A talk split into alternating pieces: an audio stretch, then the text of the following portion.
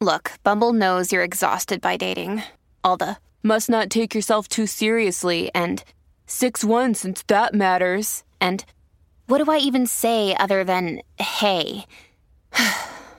well, that's why they're introducing an all new Bumble with exciting features to make compatibility easier, starting the chat better, and dating safer. They've changed, so you don't have to. Download the new Bumble now. Families have a lot going on. Let Olly help manage the mental load with new cognitive help supplements for everyone four and up, like delicious Lolly Focus Pops or Lolly Mellow Pops for kids. And for parents, try three new Brainy Chews to help you focus, chill out, or get energized. Find these cognitive health buddies for the whole fam at olly.com. That's O L L Y.com. These statements have not been evaluated by the Food and Drug Administration. This product is not intended to diagnose, treat, cure, or prevent any disease. This is Optimal Living Daily, episode 1771 What to Do When Life Doesn't Go As You Planned by Rachel Shanken of MindBodyWise.com. And I'm Justin Malik. Happy Friday. Welcome to the podcast where I simply read blogs to you for free, covering personal growth and self help topics like mindfulness, minimalism, self care, and a lot more. If you like the show, I'd greatly appreciate you sharing it with someone and getting them to subscribe. It goes a really long way to keep this all going, and it means a lot. Always makes my day to hear about people sharing it or see people sharing it online. So thank you for that. And for now, let's get right to today's post and start optimizing your life. What to do when life doesn't go as you planned by Rachel Shanken of mindbodywise.com. What happens when your life is beyond your control? When life doesn't go as planned? When your reality falls short of your fantasy? Maybe you've always dreamed of a perfect job where you get to travel the world, eat wonderful food, meet wonderful people, and do work that you feel passionately about every day. Or maybe you've dreamed of the most wonderful partner to share your life with, one who loves you so deeply that he or she would take a bullet for you, or more simply, have breakfast brought to you in bed. Maybe you've envisioned their fantastic sense of humor, their charm, their intelligence, their dashingly good looks, their professional success, and their easy to get along with nature that makes conflict almost impossible. Then reality happens. You find a great job, but it's not quite as you imagined. You get to travel, but maybe not to exotic places, and it only allows you a small budget for meals. Maybe it's work that you like some of the time, but find boring or unfulfilling other parts of the time. Maybe you find a wonderful partner, but you don't walk off into the sunset with them happily ever after. Maybe they lovingly support you most of the time. They show they care about you very deeply, but in some way they don't match up identically to the fantasy that you've created in your mind over the course of your life. Now, here you are in a job you like but don't love, and in a relationship that works well, but isn't matching with the dream of near perfection that you always had. What do you do with this? Most people feel a sense of frustration, loss, grief, or even shame and embarrassment about the gap between the fantasy they created and the reality that they have chosen. Remember that worrying will not change the outcome. They may not even realize that they are dissatisfied because their fantasy and their reality are disparate. A fantasy is just that a fantasy. Nothing matches up to a dream identically. Nothing is perfect. Nothing is pure.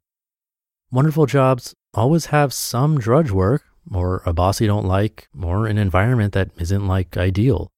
Great relationships have hiccups and bumps, and sometimes mountains to climb. It's these imperfections and challenges that help us to grow, even though they often aren't pleasant. Learn to let things you cannot control go. It's important to remember that crafting fantasies is a normal part of being human and serves us well in many ways.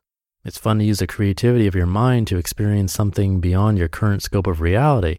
If you ever enjoyed a movie, then you know how much fun it can be to lose yourself in a world that is made up. However, sometimes the gap between fantasy and reality in our own lives causes painful feelings to emerge. Here are some tools for moving through this gap with grace, and sometimes stumbling less than gracefully. It helps to use each tool in this order. Number one, name the fantasy a fantasy. Before all else, you need to know that you're comparing your reality to a dream you've conjured up. Once you name your fantasy a fantasy, it helps to address your feelings of disconnect between what's actually happening and what you had imagined. Number two, lean into vulnerability. We all create imaginary circumstances. Have you ever imagined winning the lottery? Of course you have. There's no shame in this. However, it can feel vulnerable, uncomfortable, or scary to recognize that you've been comparing your reality to a dream. If you try to push these feelings away, the pain just remains underneath and it eventually surfaces. How can you honor what you're feeling without judgment and criticism? Number three, grieve the loss of the dream.